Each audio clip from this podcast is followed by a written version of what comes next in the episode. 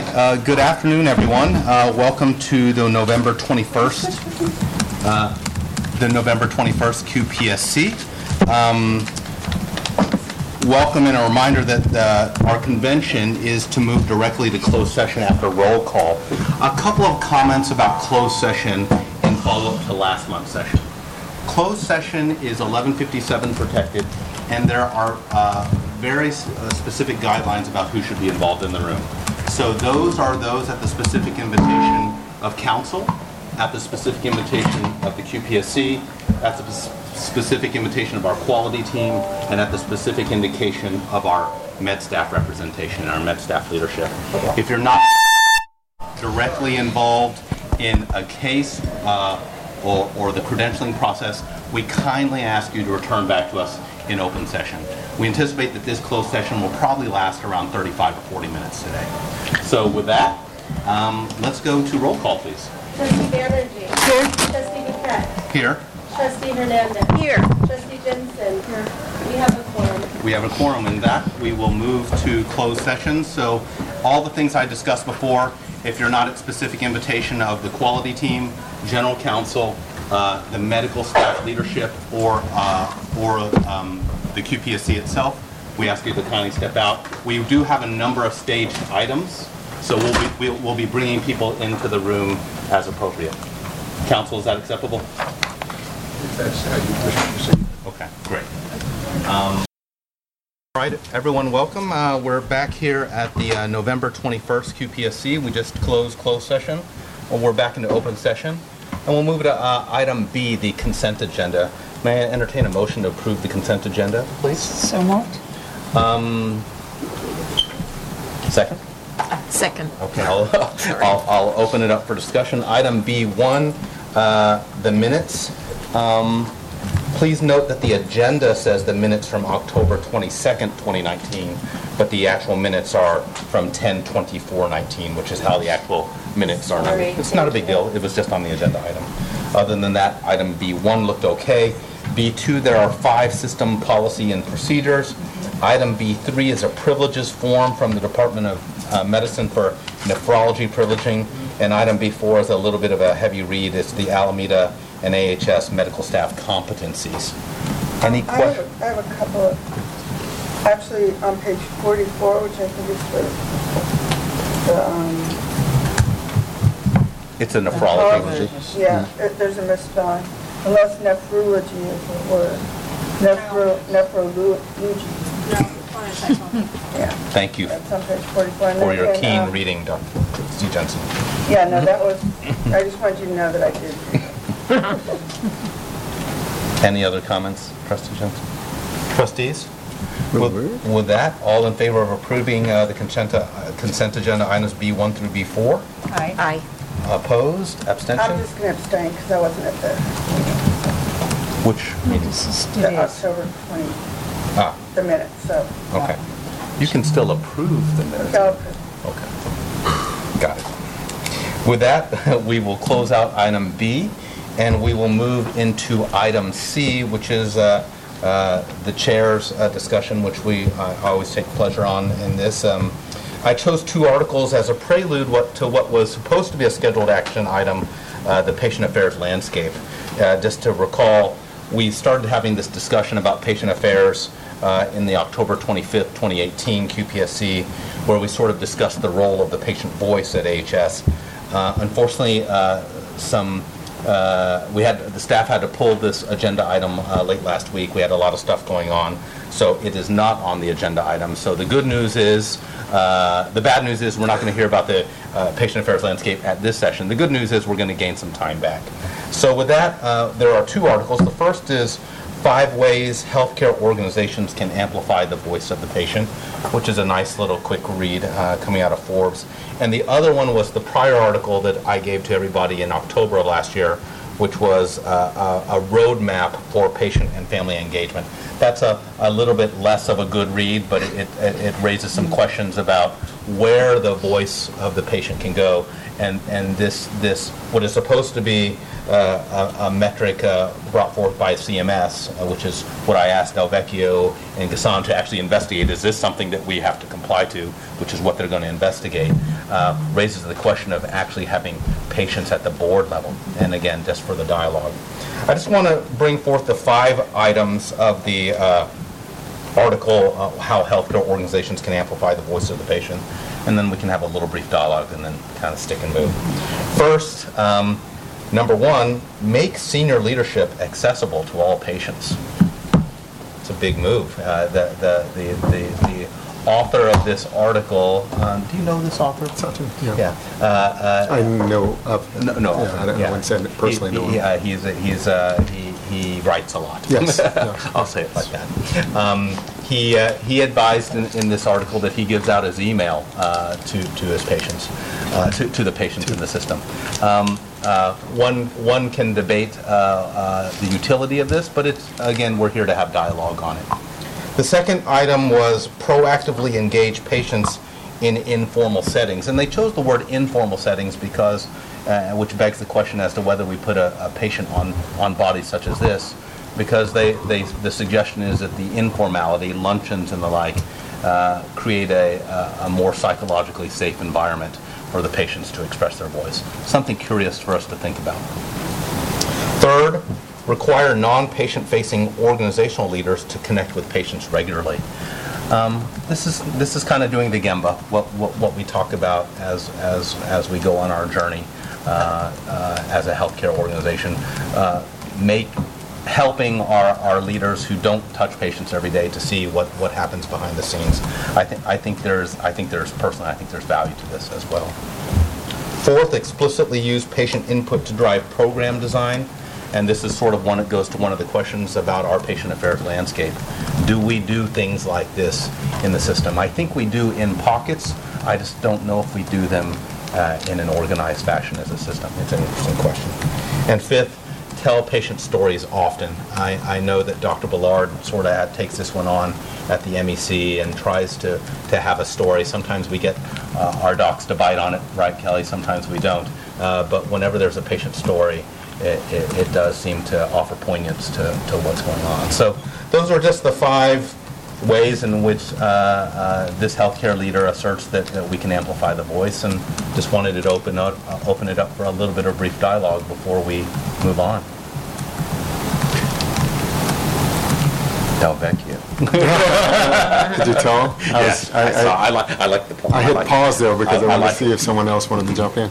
Uh, So uh, one, I want to start with an apology, uh, actually, so I appreciate the diplomatic way in which you uh, uh, acknowledged, and maybe the team did too, um, uh, why we uh, requested to get a little bit more time on the, um, the sort of organizational presentation, but I want to um, uh, take accountability for that. Uh, I stepped up in uh, Dr. Jamaluddin's absence to clarify this with you, and you did respond, which I appreciate, and, and I was supposed to coordinate with the team, because there is a presentation that they have worked on, um, uh, but based off of that feedback, I felt that we were not quite hitting the mark in terms of what you were requesting, and uh, just in the frenzy of everything else going on, uh, uh, didn't uh, surface it in time enough to get it ready for this meeting, so, so I apologize for that. Uh, uh, But uh, that stated, uh, I really, I actually appreciated uh, Sachin's article. A lot of the, uh, I thought a lot of the uh, recommendations of the five were not um, terribly onerous, and I felt like they do get at in a very, let's say, um,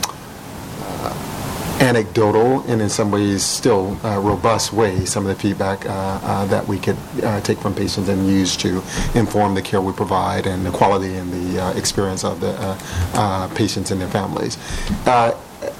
Fortuitously, actually, um, one, one, something happened to me uh, just about two hours ago uh, that uh, does often happen to me. I got a text from a friend, someone I know in the community, who was sending me a message that um, there was a patient who had been admitted here just uh, yesterday, yesterday actually, uh, and uh, he and his, uh, the patient and the wife uh, were here and uh, asked if I would check in on them, and I have, because I had to finish getting ready for a board meeting, I've gotten an update on them, but intend to actually go up and visit, and I know that they'll be here at least until tomorrow based off of that update.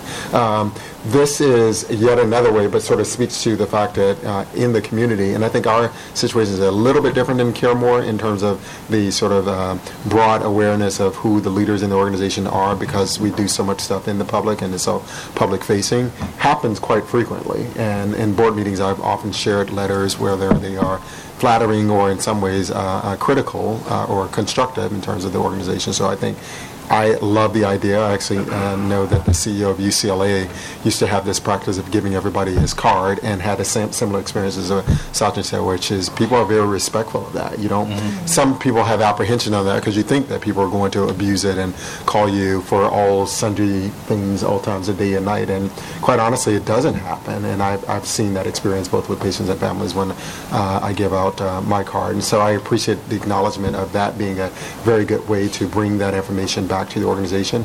Um, we've even had, and I, I was surprised you didn't mention, our own employees uh, take the opportunity from their experience to service stuff, and we've used that uh, to drive uh, improvement from their perspective of our operations, that whether in ELT or through other forums that uh, permeate out through different business units. In one case, we had a patient uh, who was an employee of the organization um, come in for an urgent care visit recently and uh, talk, talk about her experience through check-in, through the uh, room, took a picture, I can't remember in that case, another case, there was a picture, in this case, described quite vividly what was going on in certain rooms, and so we've used that to drive performance as.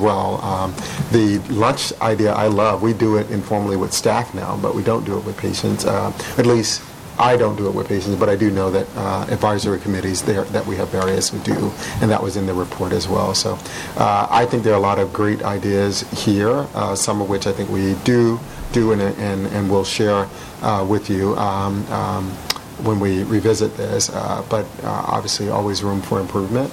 Uh, the idea around the board uh, piece, I kind of leave to you all. I think there are some uh, various uh, perks to that, uh, uh, and then some challenges, some of which are noted.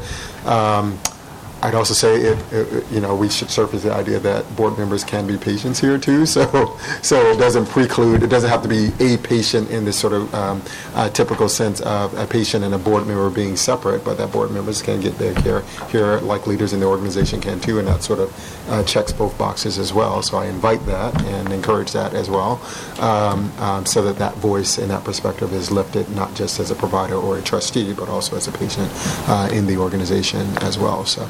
Uh, Just my thoughts, but I really appreciate the discussion. I love to hear how other people uh, thought, or what they got- took away as well. Trustee Hernandez. Yeah, when I looked at this, and it does have a section on how this can raise uh, awareness for health equity issues, um, I I think that we should look at what are the opportunities to include the voice of the patient in a multitude of areas. I, I I just know logistically this is a really tough thing to do. Um, and uh, I can't uh, emphasize this enough. If our senior leaders are, you know, so overwhelmed and so just, you know, constantly behind a desk, um, it gets very difficult to see what's happening in the shop floor, right? and so the more we can make it part of a routine, uh, I've heard of another uh, system that is doing equity rounds, meaning, you know, case studies where a unique situation occurred, what happened, why did it happen, and the voice of the patient is included in that because it's a vulnerable population or a unique situation. I'd love for us to be able to, you know, incorporate that on a regular basis, not to make it, you know, an occasional exceptional situation. And so, you know, I trust that that's something that everyone can explore. But um, if we get so far removed that we're never encountering the patients that we serve, except for rare occasion, then it, it just, we're not informed. That lived experience that they have with us is very instructional, and it offers a lot of opportunity for improvements. So, Trustee Johnson. I would um, follow up, on yeah, you're absolutely right, um, trustee Hernandez, and, but this goes, I think, and I say this from experience, this goes for the board as well. The board um, really is far, far removed, much further than the leadership, the executive leadership, except for trustee Paquette, from the patient experience. And um, I, as an elected person in Alameda, I tend to have a little more visibility, and it's a smaller town, and I definitely and certainly hear from people if they have had a good or bad experience, because I'm just, they see me at a meeting or something and say, oh, wow, yeah, my mom or my brother or whoever, I was just at Alameda Hospital, or um, other things, as Delvecchio knows, whatever it might be. So I, I think that this is really good, a good way for the, that the board should think about our interactions too, and I, I think of um, Mr., what's his name, the um, gentleman from um, Parkridge, who sometimes attends our meeting, and he really does, he's kind of the the liaison. He talks to people, his, his um, residents and his friends, and they have their little commit, their, excuse me, not little, but they have their resident committee, and that is another good way to share information. That can't happen, of course, in acute care, because patients aren't here for that long. And that brings me to another concern, I guess, that I have. Things like a lunch or, um, or those types of interactions would be challenging. Our patients aren't going to say, oh, yeah, I'm going to go back, you know, get a call and go back for lunch. And then there's HIPAA issues as well if you're calling and following up with patients. But, um, so I, I, those things are just things that, I, that occurred to me. But I'll, the other, finally, I'll just say that caregivers aren't mentioned at all in this in this article, and those are the people that are often, especially in um, a facility like ours, they're the people. If we're treating more vulnerable and more frail um, people, then their caregivers are the people who might also be informed and be having opinions and be able to share their their information in a way that might even be better than the, the patient themselves. Yeah, I wanted to add. Trustee Yeah, and, you know, I think when we look at scenarios, um, sometimes always having patients in our um, environment, it also brings a level of, you know, just artifice in the, in the interactions too. So we need to find out how we might go to the community and listen to folks as well. So we are having like voices of patients or ex-patients and families through being in their uh, comfort areas as well as in ours, so that could be twice. But one of the things that in the leadership that, uh, you know, I keep hearing, and we've brought this up at the board to be, and I don't want to volunteer Kim anymore, but just the fact that the CFO of any organization should be kind of very closely tied with the quality as well, so that you're making your fiscal decisions are not made in isolation of like hearing what it is. So though it might not be the direct patient voice, but just here we get such a sense of that. So having the operations leadership or even in this committee is good. And we've said that about our uh, board folks too, that maybe it's time for some of us to rotate out so it gives cha- a chance to like the, um, uh, the, you know, chair of the finance and things to explore where else they might want to be because everyone is on two committees. So if we might, w- might want to look at that as well. So, um, so the finance and quality should really be very closely tied together. Yes, sir. Dr. I Njeri. can't under, um, underemphasize the value of a visit from you, uh, Del Vecchio, for example, because I, on occasion, um, at San Leandro Hospital, for whatever reason, when James Jackson was the chief administrator there, I would ask him to stop by a patient's room, a patient came from very far away, or a patient was unhappy or very happy, and he was always, uh, you know, willing to do that, of course, because he was very engaged. And I cannot tell you how much that mattered to these people when you see them later. You know the chief executive of this hospital came by to ask me how things were going? And, and it, it didn't even matter what they did, just the mere fact that they were there and sat down for five minutes and, and engaged the patient. It, it's dramatically important to, the, to those folks. And you may feel like, well, I, you know, what am I going to do in terms of the specific care of this patient? It means a lot to these folks when the boss swings by. Here, here. Um, It it really does. Um, So doing it on occasion is a pretty easy thing to do, um, and it really makes a difference. M- Maybe one thing we might consider for next year is um, board rounds. You know, maybe just one day out of the year. Uh, You know, selecting the different sites, spreading ourselves out and say, half a, half a day, you know, just check out what's going on and connect with people and say hello, you know? Yeah.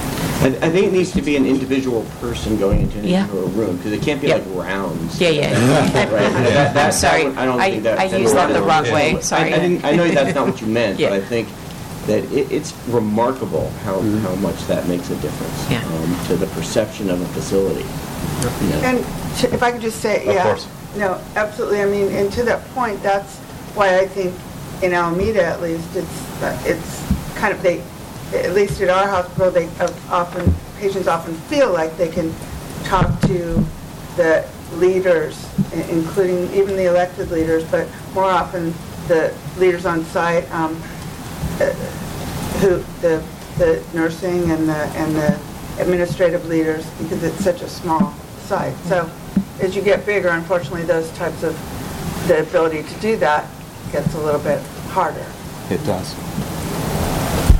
And Dr. Ingenio, because of my proximity uh, to the hospital, I'll be, you know, I have a very busy workday, so it doesn't strike me to be more proactive about that, but I'll be happy to a nudge at any time or to even set up something where once a month or something, I'm just there in the hallway Sure. and m- meeting, so I'll, I'll put that on my You know, our- to-do Our list. always has people in the hospital pretty much universally. You know, you find any of us or Mm-hmm. me, even if I personally don't have somebody there, I can always get you in touch Okay. with some of our patients, or the hospitals can, I'm sure too. I'll do that. So I'll end this section with a patient story. Uh, I got one. I have a million of them. So I want to tell you about a patient who tried to access my service line, the GI service line. Th- This patient needed a colonoscopy for a variety of reasons. Let me say that uh, for uh, a mix of uh, issues, including operational issues and access issues, she was not able to get to us in a timely manner. And she grew so frustrated with our system that she chose not to come to us when we thought we could get her in. She then chose to go to another system, at which point uh, they diagnosed her with this very, very serious condition. And I wouldn't have known about this if this patient didn't feel comfortable enough to reach out to our CEO and told our CEO about this. And I'm going to tell you, there's not really a day that I don't think about this case since I heard about it. And, uh, you know, uh, so our senior leader uh, was involved. Del Vecchio and I didn't speak directly about it because Gasson and I did. And, and, and on the root cause analysis of this, you, you just see where the Swiss cheese happened. Uh, and and uh, it has had a tremendous impact on me personally and, and on, on our divisional operations and how we think about things. And so I, I think this is how we get better, as, as we talk, we talk about these stories. And we let our seniors, executives who can, can wield tremendous influence on how we see things, how we do things, play a role in what we do here every single day. Uh, because I, I literally think about this patient every single day. And she's just on the list of ones that, that we failed. So with that, I'll close out this section, and we will go to item D, the med staff reports. Um, Dr. Marzuk, do you mind opening up? Uh, Not at all. Uh, As uh, um, the main uh, uh, aspect that's been uh, during the last month is obviously Epic implementation, which overall is proceeding nicely with, you know, multiple minor hiccups, and uh, as, uh, as everyone gets used to the system, things that uh, are discovered in terms of lab interface and where to find things and various orders, those are all being worked on, and, uh, and people are becoming more comfortable, and obviously, uh, with its uh, enaction, there's been tremendous improvement of the continuity of patient care within the system as well as outside of the system, where we can easily access uh, patients' records.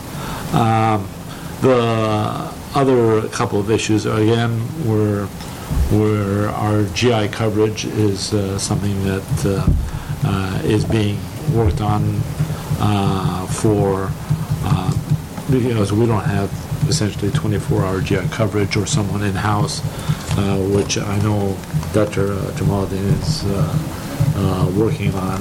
Same goes for, well, podiatry is a different matter.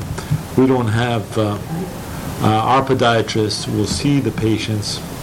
However, uh, uh, the, they are not seeing the patients that are either uninsured or under Medi-Cal. I don't know if, if an actual agreement is being uh, proposed. Those patients that are acute will have to be transferred to, uh, uh, to Highland or where uh, the, the podiatrist would be able to take care of them uh, as well. Then an issue that came up rather in the last week or two was the anesthesiology group, the the contract uh, uh, there is expiring in the end of November, and uh, uh, the transition and continuity for anesthesia services is being addressed uh, uh, with uh, Dr. Jamaldine and, uh, and uh, the head of anesthesiology at the AHS.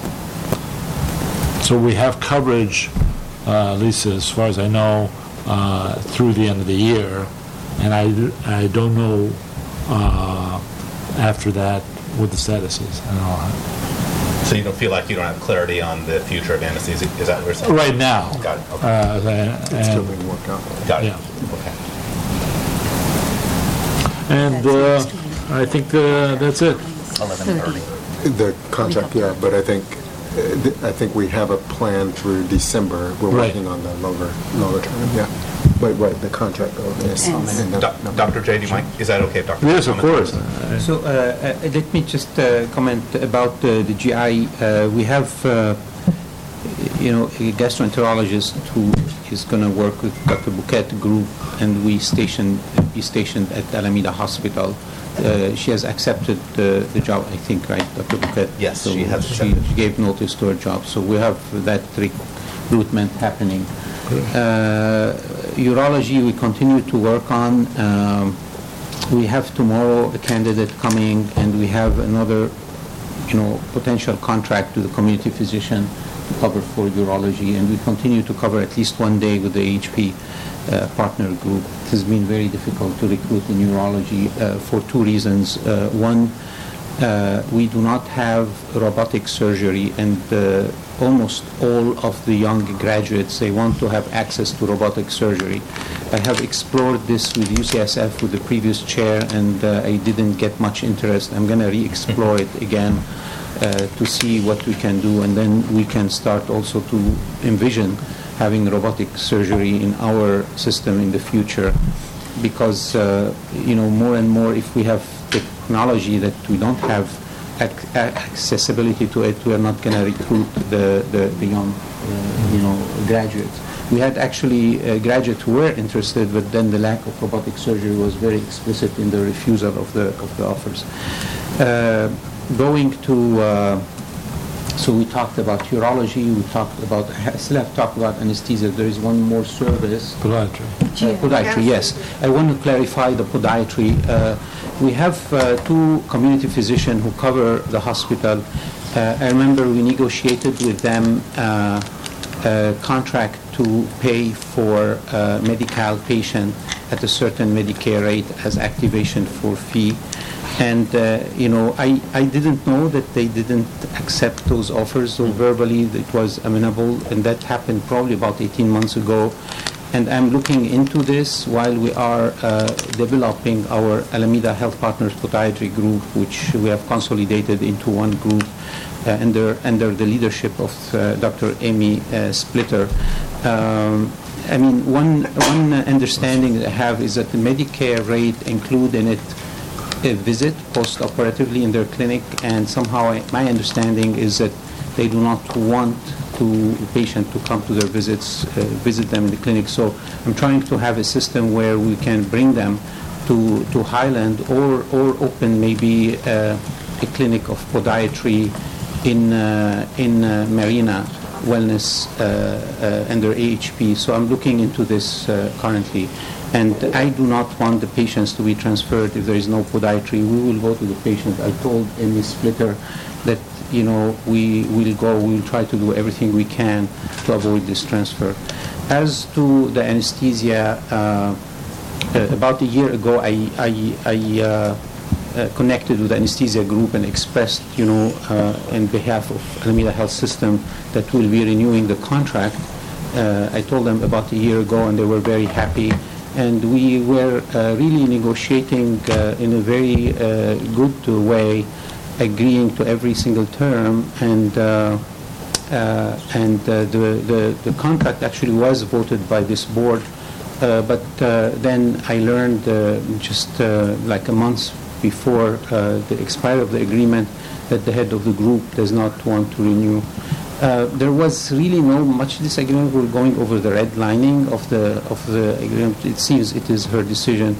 Uh, I have a great deal of respect for her. She has uh, served there for 15 years, and uh, you know I uh, uh, was able to sit down and work on the transition plan. So where we are right now, just uh, you know, since last week, what happened, we have already uh, opened positions under Alameda Health Partners for the anesthesiologist who wants to continue to work uh, with Alameda Hospital. Uh, some of them as, are uh, like working there on an hourly basis or service as needed. Some are working on a part-time basis. Some, very few, one or two on full-time basis. So uh, our head of anesthesiologist uh, is working on this. Karen Black, uh, the director of operation under Alameda Health Partners, and myself, we have been working like almost every day. So as of today, Karen has communicated with the, with the physicians, and they are willing to continue working. As to Dr. Crystal, the head of the group, she's going to help also for the next three months, but she does not have interest in long-term employment. So uh, uh, I am confident that we will not have interruption of services, and it's going to be part of the integrated Alameda Health Partners anesthesia uh, with San Leandro and, and Highland. And what about the GI content status? Uh, So um, uh, uh, I'll put on my hat. I've been working with Dr. Jamaluddin. We are hiring a new physician who will then allow our, our Highland-based group to rotate through Alameda Hospital. We're estimating go live on this around March 16th uh, to maybe March, some, between March 16th and March 23rd. There will be full-time coverage at Alameda Hospital sometime in the mid-spring. Full-time, meaning 24 hours? Uh, well, There will be Monday through Friday coverage, and then the off-hours call we're still working on because covering, covering multiple hospitals 24/7 becomes problematic for a, for a four-person group. So, coming. Great. I have. Trustee Johnson. Dr. Jamaludin, you, um, in um, discussion of the podiatry service, you said that there's a potential, or you're or you're evaluating the potential for having podiatry services at the Marina Clinic? That would be the, So uh, it's it's not easy to open a clinic. However, if this is you're the talking about the primary care clinic Uh, in Alameda? Uh, no, we have a specialty care which is largely Okay. orthopedics and rehab The wound. injections in Marina right. Wellness Center. And- It's in the same uh, area. It's Yeah. Creenan At the- with the wound at the- center and Yes. the, yeah, ortho. But there's also the, I thought you were talking about the primary care clinic, which, Which closed it. Yeah. Podiatry falls under ortho.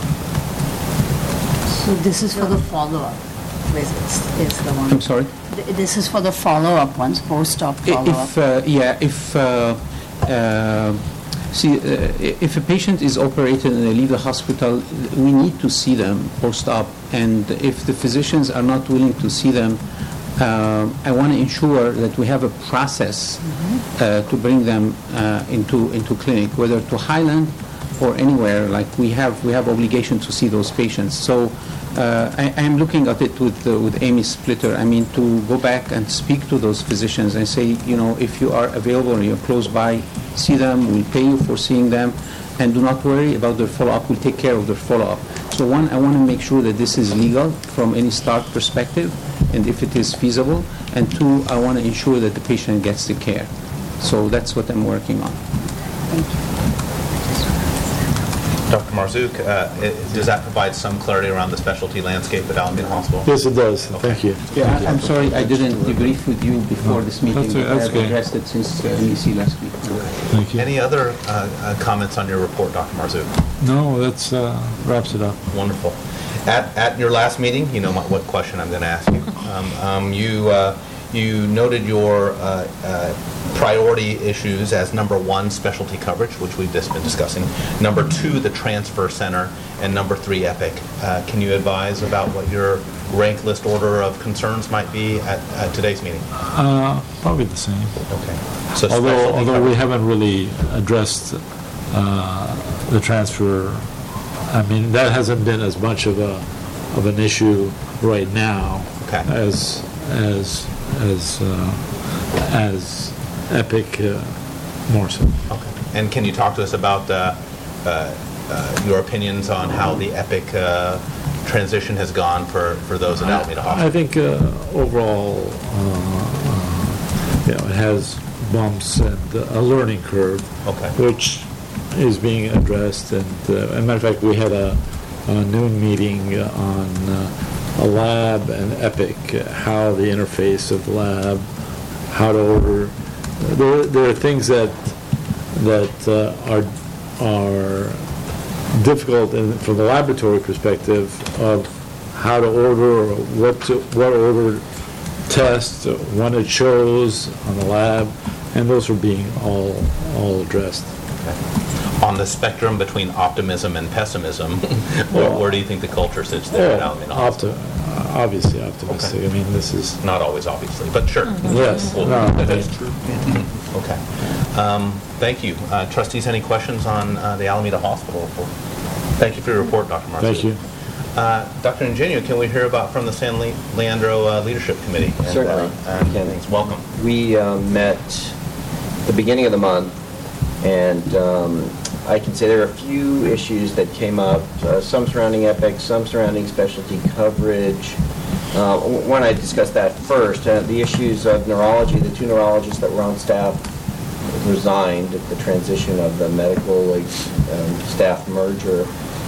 And so that's been an ongoing problem. I think some of that may be resolved, we discussed that at MEC, um, with um, expanding the privileges of the neurologists here to help at least cover phone calls and and the like. I think that can be done expeditiously, and some of these items may actually be voted on by the board. I think they were added to the agenda. Dr. Ballard might comment.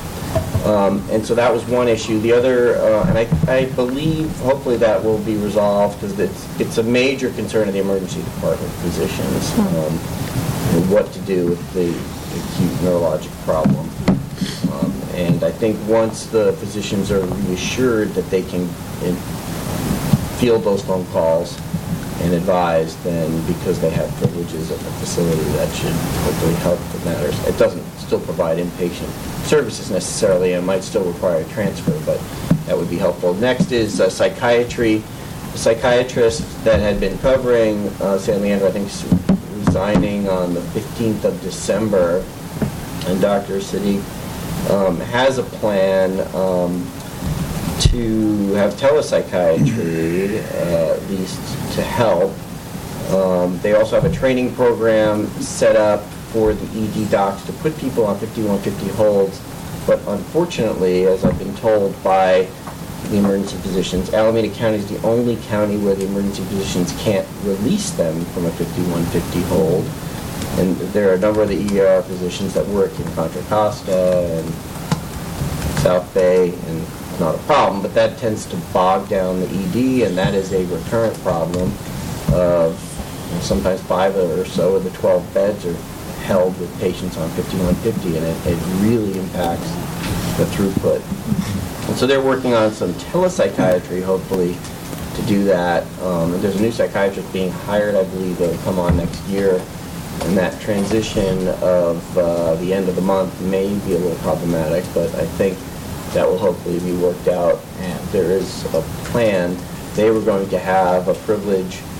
uh, It's unclear whether you need to delineate privileges for telepsychiatry or not. There's some, there was some debate at MEC, and maybe you can comment on that a little bit. Um, But privileges are privileges, whether psychiatrist talks to you through a monitor or not, I- I'm not sure if that makes a big difference. But that's being worked through, and there'll probably be a privilege set that comes to the, to the, uh, the board um, at some point in the near future. Um, Not a meeting next month, and that was a concern, because this needs to be resolved. So those two were one issue, were issues. Uh, there- A lot of the meeting um, circled around uh, Epic, and I won't get too granular here about the very specifics. Um, you know, My opinion is all is not rosy. I think it can get there. But um, the, uh, you know, for the day-to-day functions of taking care of patients, I think it's fine. It's, to me- from what I hear, it- it's impacted GI dramatically, it's impacted OR efficiency dramatically, and I always come here and flip up my Dashboard? dashboard and organization last month, I'll read the numbers. This, I didn't set this up, this was set up here, so I'm not sure what the data is. 907 reported cases, 19% first case on start time, 26% overall case on start time. We have turnover procedure and some other things, but I mean, those are very concerning numbers. And it's, it's, it impacts a lot for the, the, the one GI physician who's been a stalwart of the facility, and you know him for many, many years, long before I joined the thing.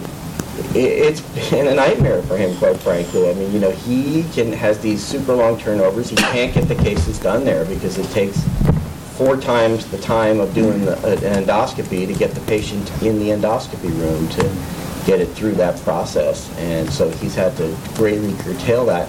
And I, and I think that really needs to be worked on and addressed because this is the guy that does the GI coverage for the whole facility. He's one person right now because the other person is on a leave of absence um, for a number of reasons. And so uh, there, there's work being done to try to address the throughput, because that throughput is very much the same as the operating room. It's, it's, it's done in the same area, and it's part of that, that issue. Um, And so I think there's more training going on, but I just, there haven't been results. I mean, these numbers are the same or worse than they were last month when I, when I, Actually, last month I thought you said 0% on. oh, that's actually true, yes. Yes, you said 0% on time. last Yeah, month. so it's nineteen percent, that's true. The on, 19%. on-time starts were about twenty-three percent, that's right. So that's not changed. I listen sometimes. That's right, but that's good, yeah, zero for the for starts. Um, Do you know So, what the times were pre-Epic though, as a comparison? So are they markedly different, or is it the Yes. same as pre-Epic? Yeah, I mean, the first It'd be case- interesting to look at. first case generally started on time, I mean, that wasn't usually a big, Do do we have actual data for? oh, I'm sure that exists, yeah. yeah. That'd be interesting, I think, to to have a look at. Yeah, and, and you know, the, the average turnover procedure, that actually improved, because that was over 60 minutes, I think, last month, now it's 46 minutes, so that's, that's getting, that's improving. The one thing that I, I find this a little hard to believe, but it had day of surgery cancellations, 154, which, that's a dramatically high number across the system, if that's true. For what time period? One month. This says organization last month, performed cases 907. You- Are you, are you looking at San Leandro or the entire organization? It says organization, I, Yeah. I- and 907 cases is not San Leandro, that's got to be the entire that- That's what I thought, but, Yeah. you know, I, I still want to say, sorry, um, um, I continue to do this, I look at the dashboard on a daily basis, uh, as those who have gotten messages from me know. Um, It it is still a work in progress, I said this last month, so I really just want to caution. uh, Yeah, it may not be accurate data. No, it's not. I want to tell you, I I want to be very clear, it's not accurate data.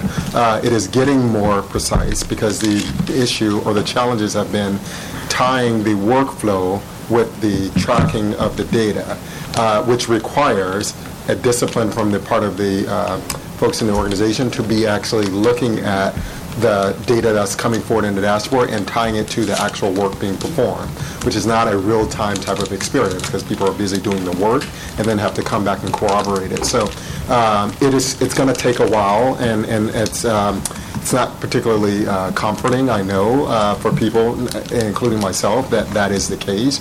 Uh, uh, And trust me, I'm pushing folks to make sure that's the case, but it's so much, it's, it's so diffuse because we're on Epic now everywhere.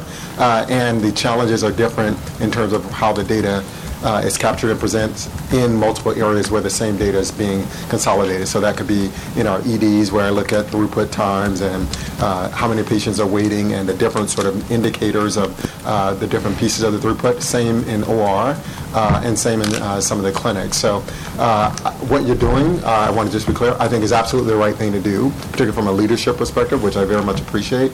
I- I'm just offering the caution for everybody now that we have to be careful about...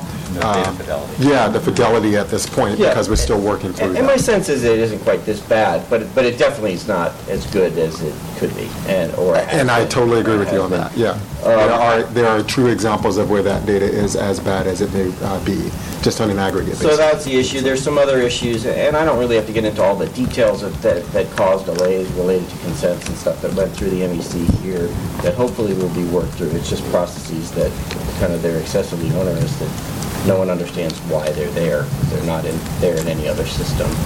And hopefully they can be streamlined. Um, So, um, those were all discussed. I'm trying to remember if there was anything else off the top of my head.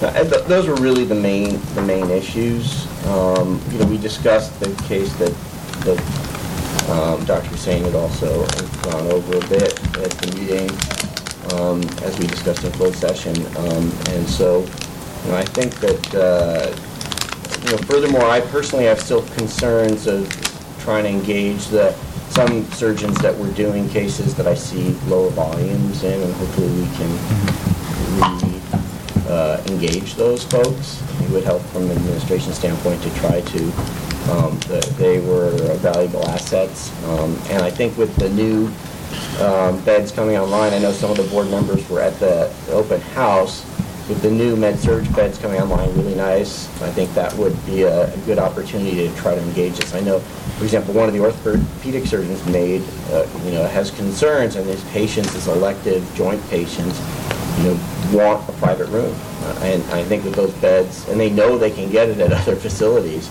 including here, right? Um, But you can't get it there specifically because most of them are all semi-private, they're all. So, um, but that may be more realistic with the extra 15 beds coming online and maybe a good way to engage him. And with rehab opening upstairs, I think it's a perfect fit for orthopedics to have the patients, you know, if that person's active there, their patients are rehabbing upstairs, it's just easy. So, Those are the comments, my three points that you're going to ask me, I think. I'll remind you what you said last time, you you only did two, and then Dr. Hussein has some comments, so I want to, are you, are you sure? Okay. Uh, uh, Dr. Ingenio, last time, uh, number one was Epic, number two was OR volume, and uh, I'll I'll quote, "There are OR inefficiencies which were massive and unacceptable." Yeah. So uh, let's have follow-up on those. So, I mean, that- that's getting better, I think, as the staff is getting, and that's expected, um, that that would get better, but s- still not anywhere near where it- it should be. Okay. Um, So And uh, that may be even holding back some of the elective cases, just because the knowledge of that inefficiency at the moment, and hopefully that will uh, improve with that. Um, The, um, I would probably say, I- I'd shift it around a little bit. I'm, I I do have concerns about this neurology and psychiatry coverage, especially for the ED. And that's the one I'm getting the most noise from, from the ED physicians. They're very nervous about that. So I number think one is there's a- and psych. Yeah, there's a reasonable plan to try to get that. And the telepsych is perfectly acceptable. It's unfortunate, you know, the, the the ED physicians just tell me they're just so frustrated by not being able to release these holds on patients, and they just sit there because they're waiting for a psychiatrist, um, when they could do it in every other place they work. Trustee So- Jensen? Um, That's something that I wasn't aware of, and I, and that's, you say a county, Alameda Alameda County County. only. That's what I, I mean, I'm not a psychiatrist, but that's what the. So in anywhere say. else, can, Contra Cost, uh, Can anywhere. staff, can staff clarify on this? Is this think through, it's in, uh, uh, so your, your, the assertion is ED physicians are not allowed to release 5150? Is that the assertion? Correct. I just- Except at Highland, except at So Highland. Highland, ED, so that, so that would go against the concept that But this is a but we county have a psychiatrist who No, it- releases them. I think, Yeah, if you have a I think the psychiatrist. designation, the ability uh, to be a 5150 receiving and/or lifting facility is a county-by-county designation, I believe. Uh, County Behavioral Health Services for each county is allowed to make the determination for who, in terms of clinicians, are able to, to, to do that. And my understanding, though I'd have to corroborate this, is that most counties, most counties, I, I- I couldn't speak to all, do uh, limit uh, that uh, distinction to um, uh, psychiatrists for the most part, uh, of which there don't tend to be a lot that are employed by facilities, so it creates a challenge and a barrier for uh, facilities that don't employ psychiatrists uh, to have that uh, ability. Uh, But there are other places where the county can make the distinction for whether it's a psychiatrist or a person on staff, or if they can have even, because I think Washington Hospital has a different distinction for a behavioral clinician that's not a psychiatrist being able to lift 5150s, but I'd have to check on that. But I think uh, you're, you're right in the sense that I believe it does present challenges. I just don't think it's exclusive to Alameda County. Dr. J. Um, I I just want to comment about, uh, like, a number of issues, if I may. Um, You know, I- I'm sorry, I didn't attend the leadership couple, I think I was either away, I- okay. But about the neurology, I mean, this is uh, absolutely true. We are taking it very, very seriously. Uh, I've been working with Dr. Baden and Dr. Liz Cahill and Dr. Tonabin about uh, structuring a teleneurology uh, contract with UCSF. We are hopefully very close to, to do that, and that will be also not only for Alameda Hospital, also for the system, just to have a teleneurology to answer to the uh, ED physicians and the hospitalists on urgent need for neurology, and that will be extremely helpful. Um, uh, I know that Dr. Tonabin and uh, myself, we have been working on telepsychiatry. Maybe uh, Felicia can comment a little bit more about about this. Uh, but I just want to uh, comment about the 5150 and San Leandro. I mean, San Leandro, we have realized early on, uh, probably about a year ago, that the number of 5150 has been increasing. And uh, our nurses' skill and workflow in the emergency department uh, need to be addressed, and we have been addressing it. You know how to handle the 5150, and uh, with the emergency department physicians and the nurses uh, and the leadership at San Leandro, we have really been paying a lot of attention. Even, you know, we are, t- are talking about structural change in the ED just in order to be able to uh, contain those patients without disrupting the patients who are not 5150.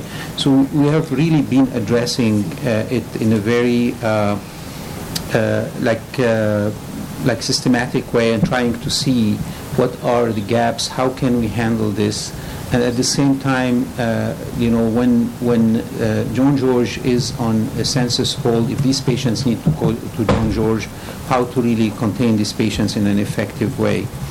Uh, so that's that's my my take on this. Uh, you know about the epic. Uh, I mean, these are valid points. When we have community physicians who make their living by doing procedures and by seeing patients, and they are affected by the flow, it can become very frustrating and disruptive for them. So, again, we're taking these things seriously, and we see what we can do to help. You know, when these events happen with our gastroenterologists there, we really se- send a SWAT team there, and we, we try to, as much as possible, uh, support. I, you know, I, I did today my first procedure on EPIC. I have been seeing patients, but again, you know, there is a learning process. No matter how much you learn it visually or in the classroom when you are with the patients, it's different.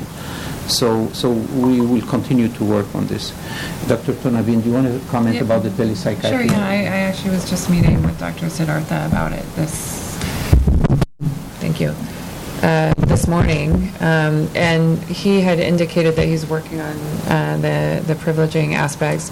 That um, he also indicated that we actually have um, iPads and stands purchased and that uh, what we need to work on some of the interface, the technical interface um, of the devices. So I reached out to Mr. Amy this morning by email or afternoon, actually, um, so that um, we could connect with him on what are the exact steps that we need to to complete in order to then have a pilot because um, Dr. Siddhartha said that from the physician physician staffing perspective, he has the staff to launch a pilot. We just need to complete some of the technical aspects um, to to make that occur, and we'd likely pick one hospital to have the pilot in, and then go from there.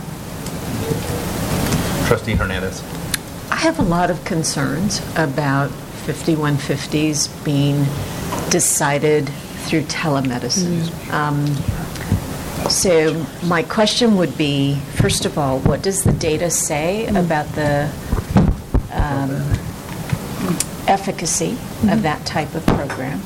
That would be my first question. I think we should look at data from other facilities. Um, Number two, I think it puts us at enormous risk um, because um, I- I'm just thinking of that patient, that, that whole population that, that is truly very difficult to assess, first of all.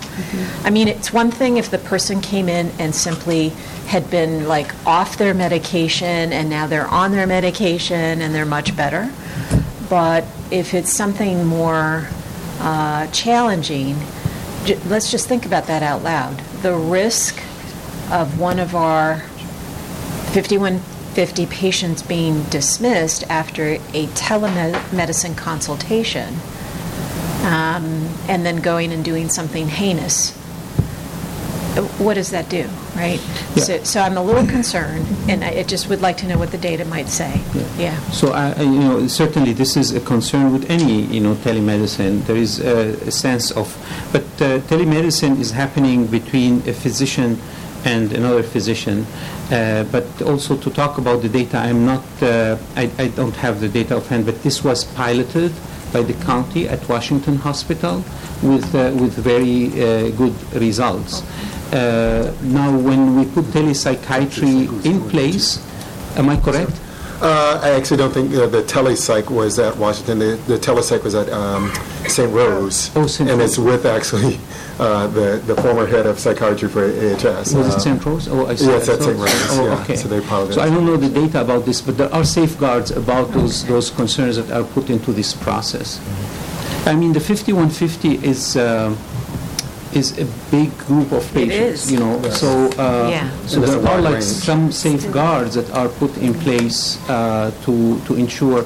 So you might have like uh, the people who are intoxicated Right. and plus also there is a lot of information Yeah. that is now shared about the background of those patients that will help to safeguard uh, this, this uh, concerns that you have. And I- That, that's specifically my concern, that Yeah. 5150s can be a huge Right. population of all kinds of Right. individuals. And so my, my request or concern about this would be, there may be some additional thresholds that you may want to set for that consultation, because you're right, if it's somebody, somebody who's intoxicated, I mean, that's a different story.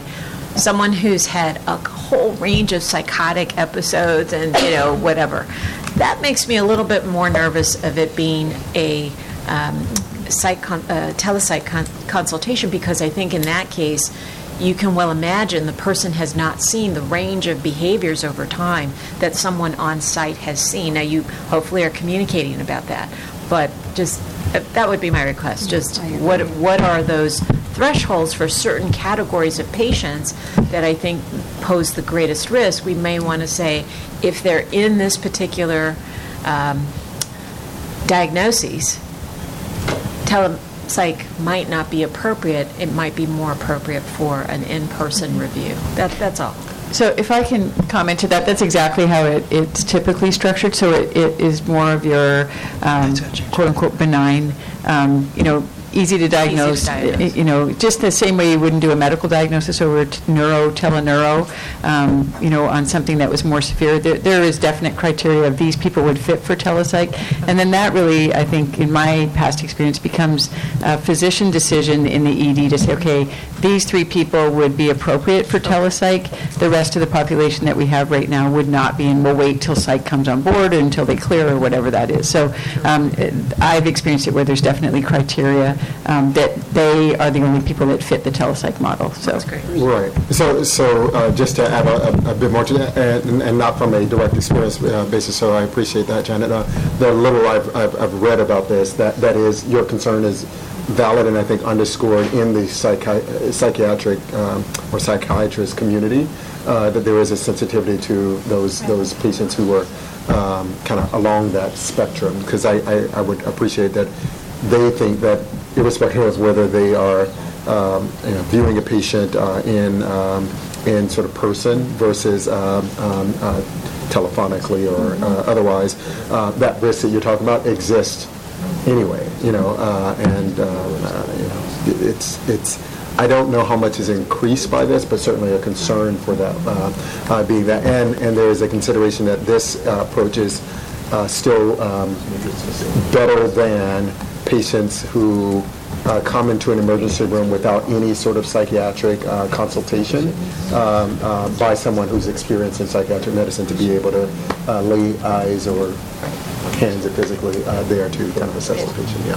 Thank you. But great, great point. I- I- m- My compliment, my compliment to this question is, um, first, if it is indeed true that each county can decide how they execute release of 5150, um, uh, that's an important question. Two, if Alameda County, specifically Alameda Health System, carries a disproportionate amount of 5150 for the county, my larger question is there a role for advocacy on this issue? And, and questions, where have we gone on that? And I'll just leave that as a question. I don't know if we have a direct answer, but something for us to think about because this seems to definitively uh, impact our operations. Uh, So. I, I have my personal view and expertise living in New York City about the structure of 5150. I think New York City was much more uh, advanced with collaborating with the uh, police department in terms uh, having more programs that really goes and intervene with uh, with social uh, psychiatric social worker on site and try to prevent the patients from coming to emergency room. This hasn't prevented totally, but uh, you know I have several stories, uh, you know, about like intervening in a more effective way without using a clinical tool, which is emergency department, to bring in patients with behavioral issues. So that's, I mean, that's a problem. You are putting a patient who has behavioral issues next to a patient who might be having a heart attack or who is in septic shock, and you want the same team to take care of them, and you want the health system to create safety guard and the police walk out of the emergency department. So we really have to sit down and, uh, you know, think in terms of policies, how we can address these issues. We have probably in, uh, in, uh, we have the highest number of 5150 in California, you know, just And I think to your point, there is a space for advocacy, and historically, our, our, um, as a system, our advocacy has been sort of um, a little bit more parochial, shall I say, in the sense that uh, the model, which was, you know, has been lauded nationwide, which we were celebrated for nationwide, uh, was the Alameda model, uh, which was that everything came to John George. Uh, If a patient, yeah, it came to PES, and no other facility was um, designated as 5150 um, uh, designated facilities, which allows them both to place and lift uh, 5150, so patients could go to all the other medical emergency rooms to be medically screened and cleared, but, but they ended up having to come to John George in order for that 5150 to be assessed and either uh, executed or lifted. Uh, uh, And that was a model that other counties around the state and in the country were saying, oh, we need that type of setup because so many emergency rooms were challenged with this notion of what do we do with the medical patient that's next to the psychiatric patient and the humanity of a psychiatric patient sitting there for such a prolonged period of time without receiving services. Um, or without receiving services that were designated for the psychiatric need that they had. So uh, we have to think about this in partnership with our county behavioral health to say, you know, what what is the continuing need and the best way to address this uh, as a county, not just as a system, because we struggle with it, and we did get the designation for our two facilities to figure out how we le- leverage our uh, existing psychiatric base, which is robust now to actually help us internally. And as we mentioned before, um, um, another entity came in to pilot with the county doing it at another facility. Now the question becomes, how do we look at this throughout the system where we are still challenged in Alameda County, I believe, continues to be the county with the highest number of 5150 uh, uh, initiations in the state. And probably the, uh, I don't know, uh, the, um, the lowest amount of preventive um, Okay. behavioral health Now now you're getting... resources in there, so. I'm not going uh-huh. there. So I I apologize, Dr. Ingenue. So number one for you was psychiatry and neurology. Thank you for inspiring this conversation. Do you have a number, do you have a number two? Yeah, yes, I do. So Epic, I think, is number two, the inefficiencies thereof. And I've got to throw in my pet peeve, the emails I get that say that my ticket is resolved when it's not. And, and then I respond back and say it's not, and I get, your email's not recognized. But they just emailed me that thing, so how can it not be recognized, you know? And I have to call and open another ticket because they close it because I can't respond to say, you didn't fix the problem, right? So, and I've, di- I just did this again today and opened two tickets that I opened a month ago, right? So, I'm going to give you a personal contact. yeah, right. Really, no, I mean it in all sincerity. I apologize that's happening to Yeah. you, and, but we're So- going to try to make sure that So. I mean, and, and they're, they're, granted, they're not just how to use it, they're more big picture questions Sure. of, you know, this is stupid. It should be done, you know, in a different, slightly different way to make it more efficient, so. So, so Dr. Ingenue, same question that I posed to Dr. Marzuk vis-à-vis Epic. On the optimism pessimism scale, where do you feel that the culture sits at San Leandro? I'm, I'm, I'm optimistic, but Okay. not as optimistic as he is, just because of the, the time Okay. that this, that's gonna take. I know it's, it's gonna ultimately smooth out, it's just taking time, and that's problematic. So that's number two, and I, I, you know, I'm trying to encourage dialogue, that's what you want, so I'm succeeding Love here. dialogue. Uh, but- But, and number three, I think would be just engaging the, the, some of the physicians who did operate more there to try to get them to operate more again there, because I think that's a a win-win for the system. You know, I I honestly haven't checked recently, but is there a Blue Shield or Blue Cross contract? You know, that still has been in limbo, as far as I know, for, I don't know, a year and a half, two years.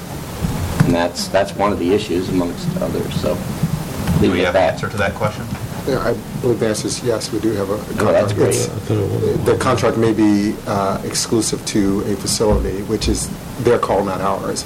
I think it's exclusive to um, Alameda and doesn't include San Leandro because they didn't decide or agree that they needed San Leandro Hospital in the network. I think that was the issue, that's the problem. Yes. Okay. So Dr. Ingenue, number one, neurology and psychiatry. Number two, Epic. Number three, OR volumes vis- vis-à-vis your community uh, surgeons. Thank you for your report. Uh, Thank you. Uh, Dr. Ballard, hi, thanks for your patience.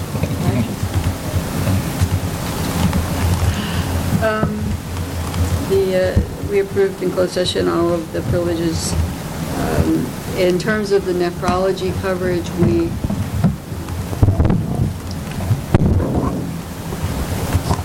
in- terms of the nephrology coverage, one of the um, consent agenda items is number B3, which was our privilege form that allows us to expand the services from our current ne- neurology team to San Leandro campus to try to fill in patient care gaps, which we've also approved here today. Thank you so much.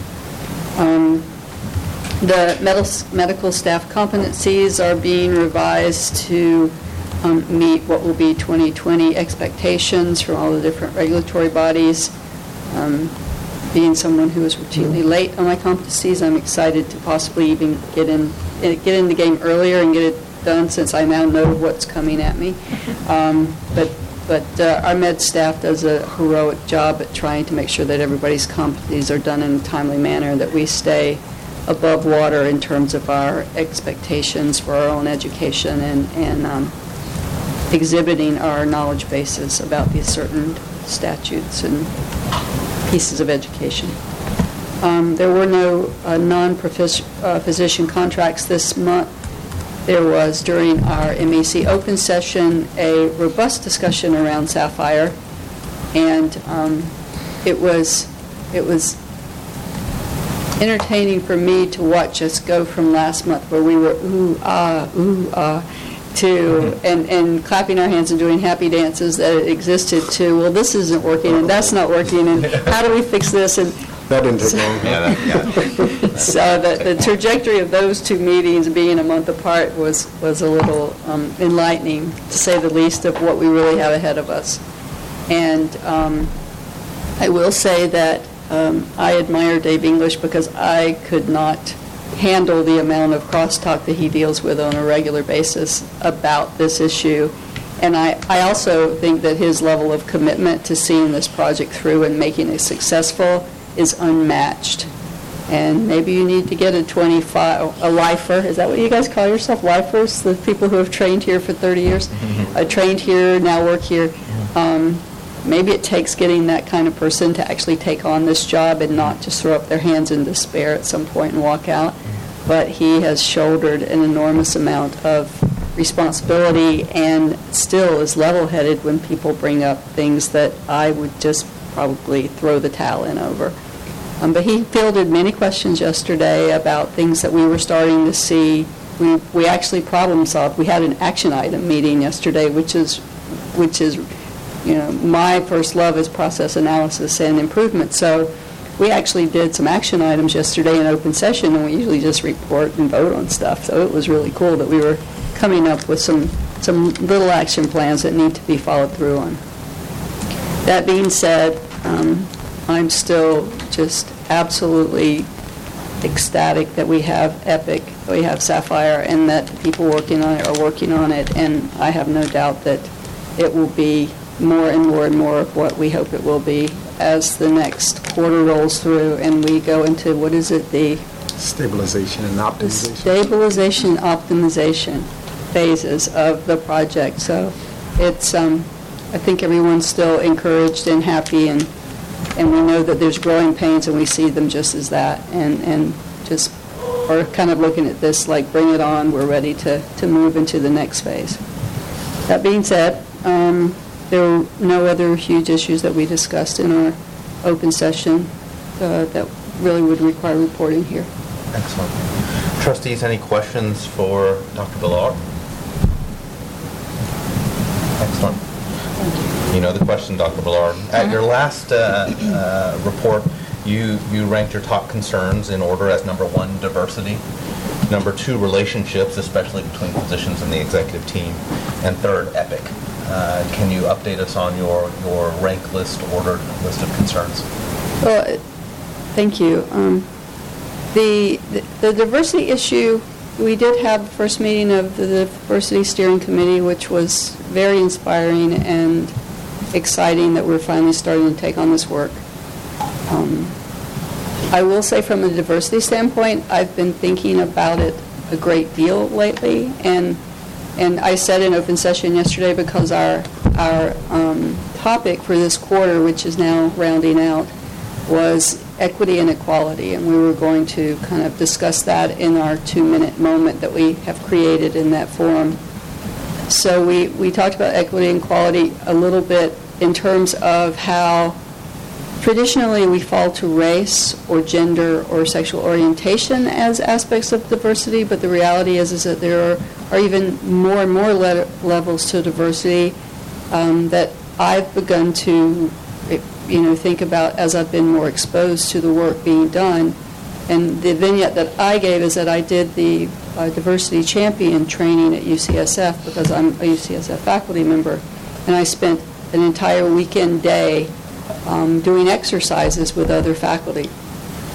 And there was an entire section around age, young, too young, too old, in the middle, you know, how people of different age groups are, are um, interfaced in the care, care arena and, and how people who are in different areas of uh, caregiving from a, you know, delivery side are, you know, interface with expectations that they have. So I've, I've really started to think that, you know, we have a, a really huge job to do in terms of diversity and in terms of equity and equality and trying to really um, be robust in how we address it from all of the angles, because they're all important differences that we need to embrace. Yeah, and so many of them intersect all Exactly, exactly.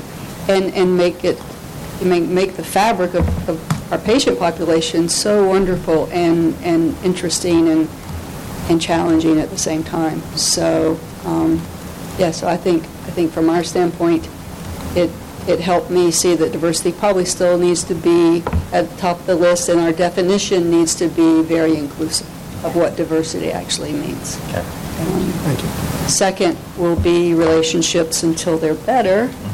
Um, And I will say that I say that in that way with full knowledge that we are so much better now than we were a year ago. And I, you know, I have, um, you know, I have a a very long-range view of how this world has been at at Highland and at the AHS system level when it became that, and I understand all of the things that have built the walls that are there, and I've gotten to know people on both sides of that wall much better these last few years, and I absolutely am convinced that we have the tools to tear the wall down. We just have to swing them in a way we don't hit each other. But we can take that wall down, and that's going to be one of the focuses of my second year of my chief of staff term, is to try to help us swing those tools so we don't hit each other. Because then I have to put on my trauma surgeon hat. Um, Third is Sapphire, Excellent. for all the reasons I said. Trustees, any further comments for Dr. Ballard? Uh, Dr. Ballard, I just want to assure you, uh, there's a graph that I can share with you that has the layers of diversity that go beyond the initial sort of top five that people see visually.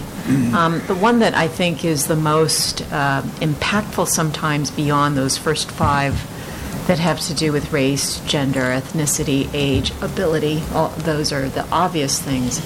The other is whether or not someone's an introvert or an extrovert, and how much that influences their ability to participate in the day-to-day grind of meetings or presentations or engaging others.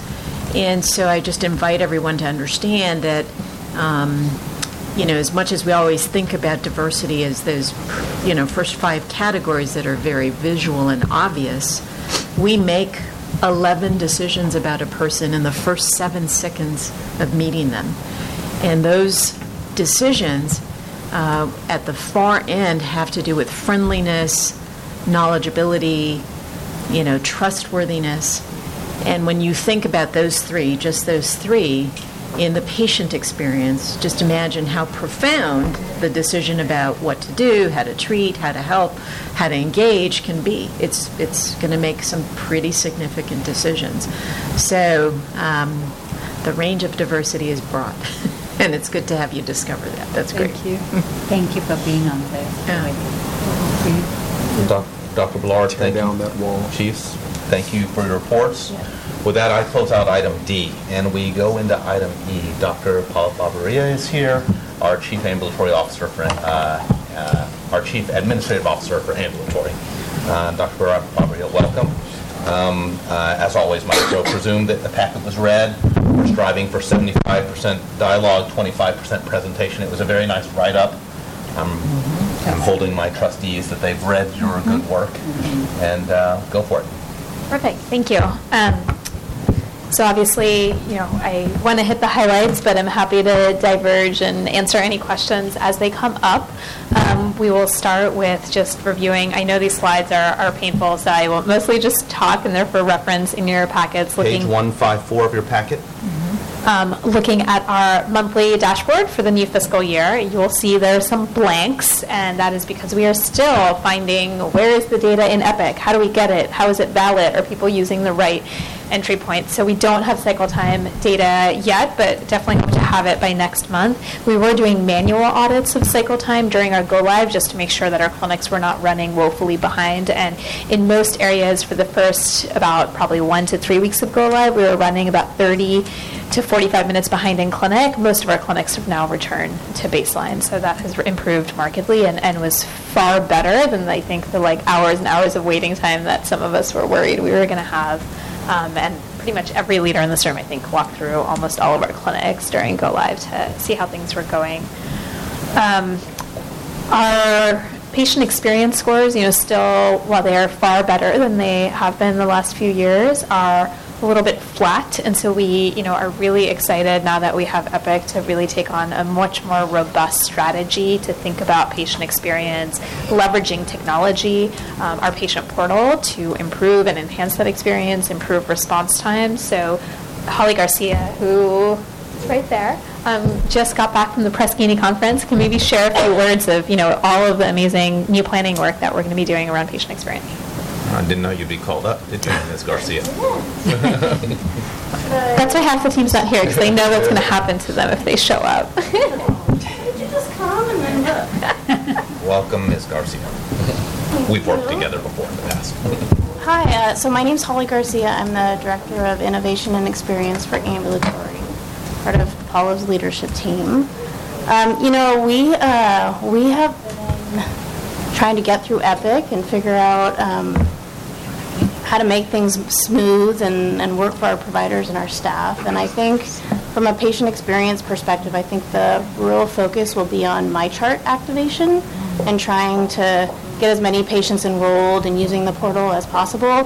What we um, often find is patients get frustrated with how to make an appointment, um, calling us to get lab results and those kinds of things. And I think the more we can get them enrolled in MyChart, I think the easier it will be for them to sort of get that data when they want it, rather than having to deal with our tough phone system and parking and so on and so forth. So um, I think that's really going to be the, the focus of our work for the next six to nine months. And then once we get that under our belt, we'll try to take off the next layer of the onion and, and other activities.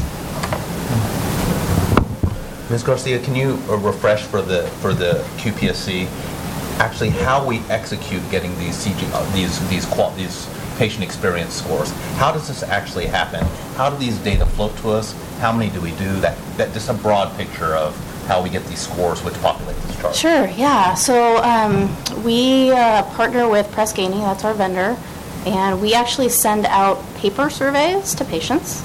Um, we, the target is that each provider that's on the contracted provider list would be sent um, 25 surveys to their patients each month. Um, and then we augment those paper surveys by email survey, which is dependent upon having a good email, which is linked to MyChart activation because you can't do MyChart activation without a valid email. So there's a lot of um, budding and dovetailing up with trying to get good email addresses so that we can leverage and get more responses to the e-surveys since those are not limited. It goes out to every single patient for which we have a, an email address. So that's how we get our data is through survey, um, through paper survey and through e-survey, and then all that goes to Press Ganey. They do all their fancy analytics. There's um, roughly about 30 questions that patients are asked. They range from care coordination to their access to their wait for the provider to how the, the team communicated with them and their respect and courtesy. It's a broad range of questions. Can you comment on language of the surveys? Yeah, they currently go out in English and Spanish only. Um, Press Ganey had advised us previously that actually there isn't a lot of bang for the buck in sending the survey out in other languages because often family members um, help those patients that speak languages other than English and Spanish are speaking English and Spanish and help their family members complete the survey. That's the guidance we've gotten from Press Ganey previously. Thank you. I also just want to acknowledge, you know, I think there sometimes is tension between what is best for patient experience and what is best for provider experience. And so you guys saw me on my computer. I've been multitasking and responding to MyChart messages for my patients because I have a few who like message me multiple times a day for every little thing, diligently review my clinic notes that I write about them and then edit them and send me their feedback on what I wrote or did not write accurately. They're very empowered patients, which I appreciate. Um, but, you know, I think for many of us providers who are, especially on the outpatient clinic side, just the volume of stuff coming in to the in basket is enormous. And we haven't even activated all the patients we want to on MyChart. Um, so I think one of our biggest strategies and what we're going to have to work through over the next six to 12 months is how do we create workflows and team-based care where we are absolutely empowering our patients, having them reach out to us, having them have their needs met, but not having all of that work fall on the provider. Um, and so I am excited because in partnership with IT, we actually are in the process of hiring an ambulatory associate CMIO. Um, we, fingers crossed, our candidate accepts the offer that has been made. And I think, you know, business number one is really going to be cracking this nut. How do we leverage the technology to make the workflow easier for providers to get through clinic, to not have hours of charting at home, to still have the patient's needs met, to leverage all of our medical assistants, clerks, and nurses to do as much of the low-hanging fruit that they can, and really leverage our providers for much more sort of advanced clinical decision making. So I'm hoping by our next QPSC report that we'll have sort of the inklings of what that process looks like. Um, but it's definitely painful until then. Trustee Jensen. Um, So then, Dr. Barber, will, when, when MyChart is in place, right now you get these emails directly from the patients, is that right? They, we've actually, we wanted to prevent that. So the routing scheme is that all messages go straight to our nursing and medical assistant pool.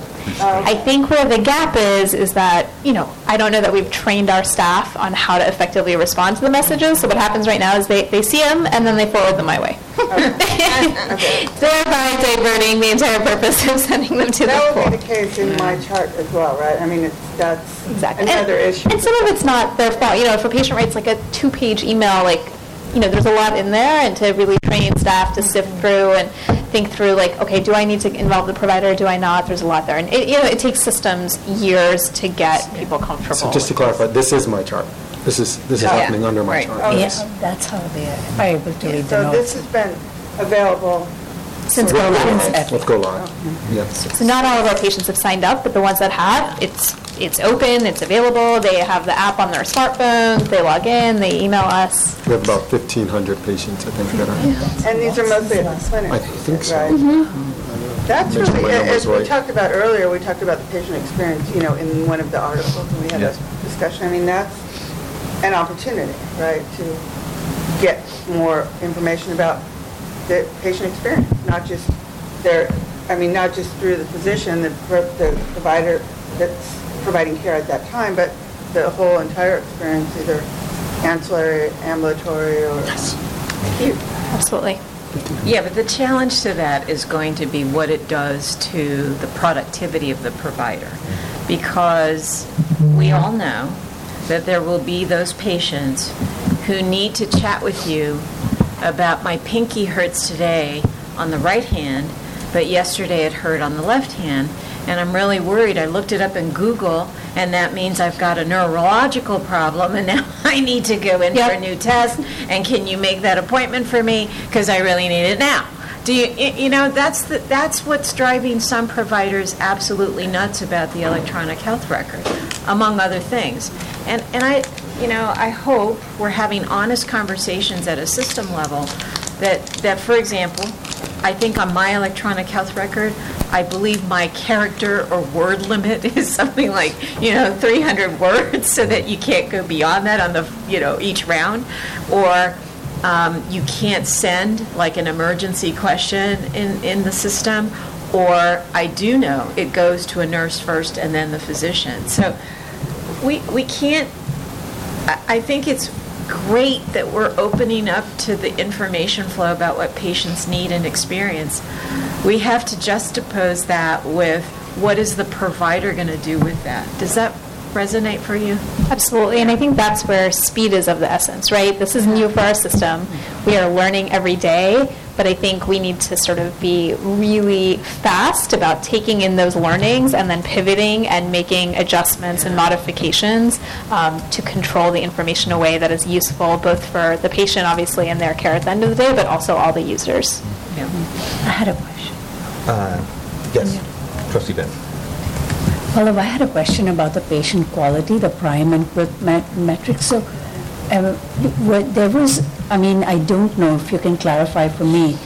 Uh, Is there, uh, is the, is the incentive changing in the sense that if you meet your targets where you used to get incentives or extra if you met some of your prime targets, is there going to be penalties now if you don't, don't meet, and is there a fiscal implications? And I, I thought I heard that that was going to go into effect like 2019, 2020? Yeah, so I'll, um, I'll just jump ahead and then I'll come back to those slides. So for Prime and QIP, nothing has changed for this fiscal year about either one of those programs. So just like last year, we get paid for every metric that we hit.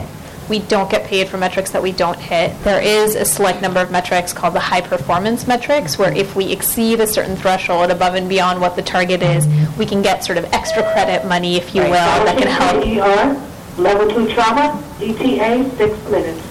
Um, team to the ER, level two trauma, ETA, six minutes. And that can help compensate for metrics where you didn't hit the target.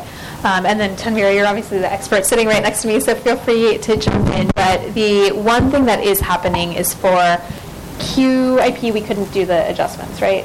So for QIP, you know, QIP, whatever the target is, the target is. We know for almost almost every single metric, our performance is going to take a hit with the Epic Go Live. Just you know, people are learning a new system. If you forget to click that button for the first month, that affects your performance.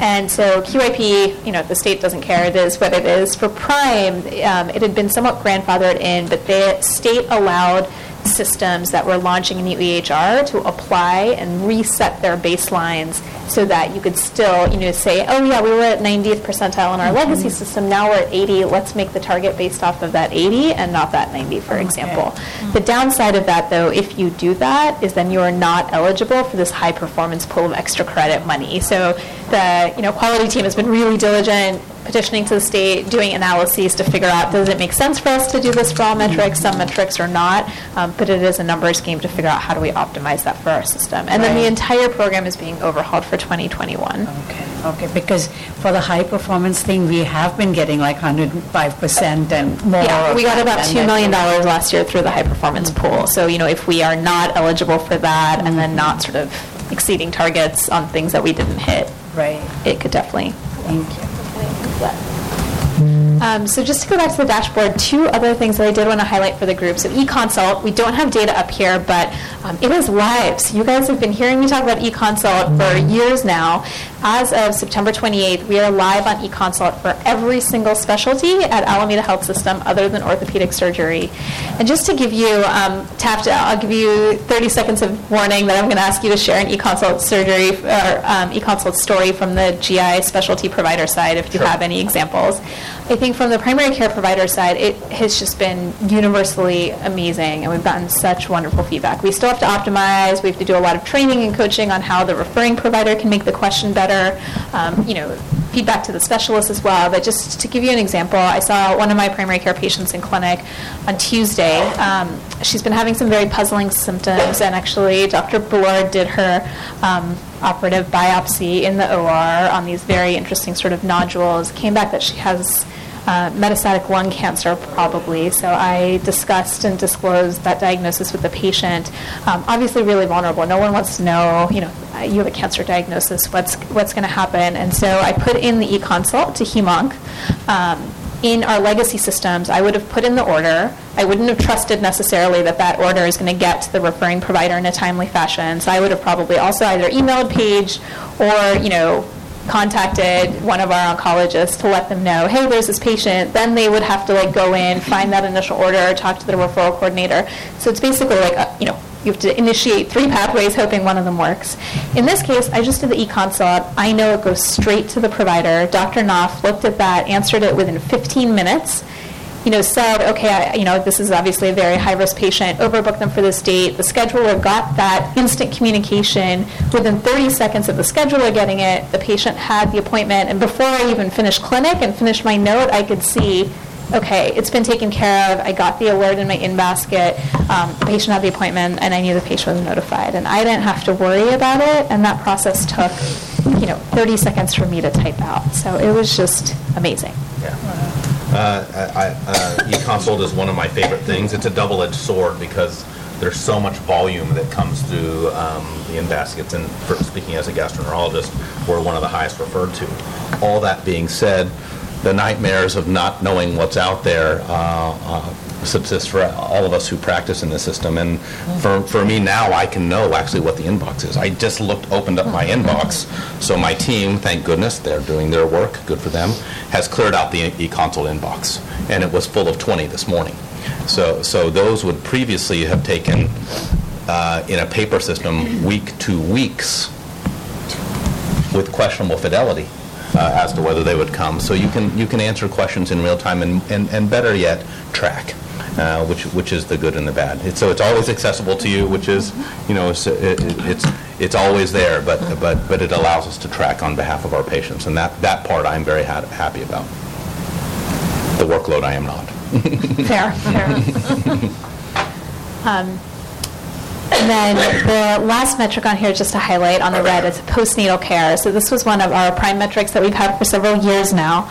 Um, it has been declining, and, you know, those of you obviously have been tracking for our women's service line, we are working on improving the entire service line and their outpatient access and outpatient volumes in addition to L&D. So we're actually, I just had a meeting earlier this morning, launching a a multi-pronged Kaizen process that involves operations, ambulatory, and our entire OBGYN department, because as we've been doing root cause analyses, we've been finding just numerous points of failure, how patients access us by phone, how we get referrals, how they're scheduled. There's lots of inefficiencies and bottlenecks, which, you know, I think Epic just highlights those inefficiencies in some ways. So that department particularly has experienced a lot of sort of rough moments through this go live. So we're excited to actually look at the workflows and fix them um, and really get access up for our, our most vulnerable patients who are, who are pregnant and really, you know, starting starting new lives. Um, for priming QAP, the only highlighted thing, it's not meant for you guys to look at the stuff, but just want to point out how much green there is. So this was the September dashboard. It's the November dashboard, but it reflects data through September, so it does not reflect post-EPIC data. Um, but at that time, already 46 of our 57 prime metrics were at goal, and 20 out of 20 QIP metrics were at goal. And this is with the higher targets for every single one of those metrics. So this is amazing. It's sort of the best performance we've had this earlier in the year in the history of these programs, which is super exciting. Um, expect more round once we get the post-EPIC data. That's my caveat, but just so proud of the teams. And I think this really reflects the infrastructure that, you know, in partnership with IT, BI, quality, and all of the clinical and operational champions that we have been building, um, because we have, you know, as I've mentioned, working groups behind every single one of these metrics, and the fruits of that labor are really paying off. Paula, can you uh, comment on, and I know you're so good with numbers, but I'm putting you on the spot, those 46 of 57 translates to how many dollars? Um, it is on here. I just can't. Or maybe it's written there, it's vision is just, I not- can't, I can't see it. 27 million for Prime, and it looks like 30 million for QIP. Wow. So about 60 million dollars About $60 million. in total, and then the Prime, um, we're not at target for about 5.9 million of it so Okay. far in the year, but optimistic, obviously, by the end of the year, we can recoup. Thank you. I hope everyone heard that.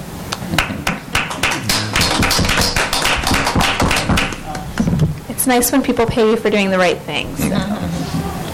Um, So I think that just two spotlight efforts. The first is obviously our Sapphire Epic rollout, which has been on everyone's mind.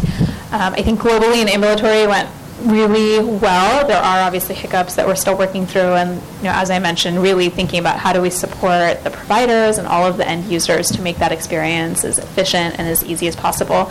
This is a sample dashboard, so we have dashboards for sort of every type of leader as well as for frontline providers.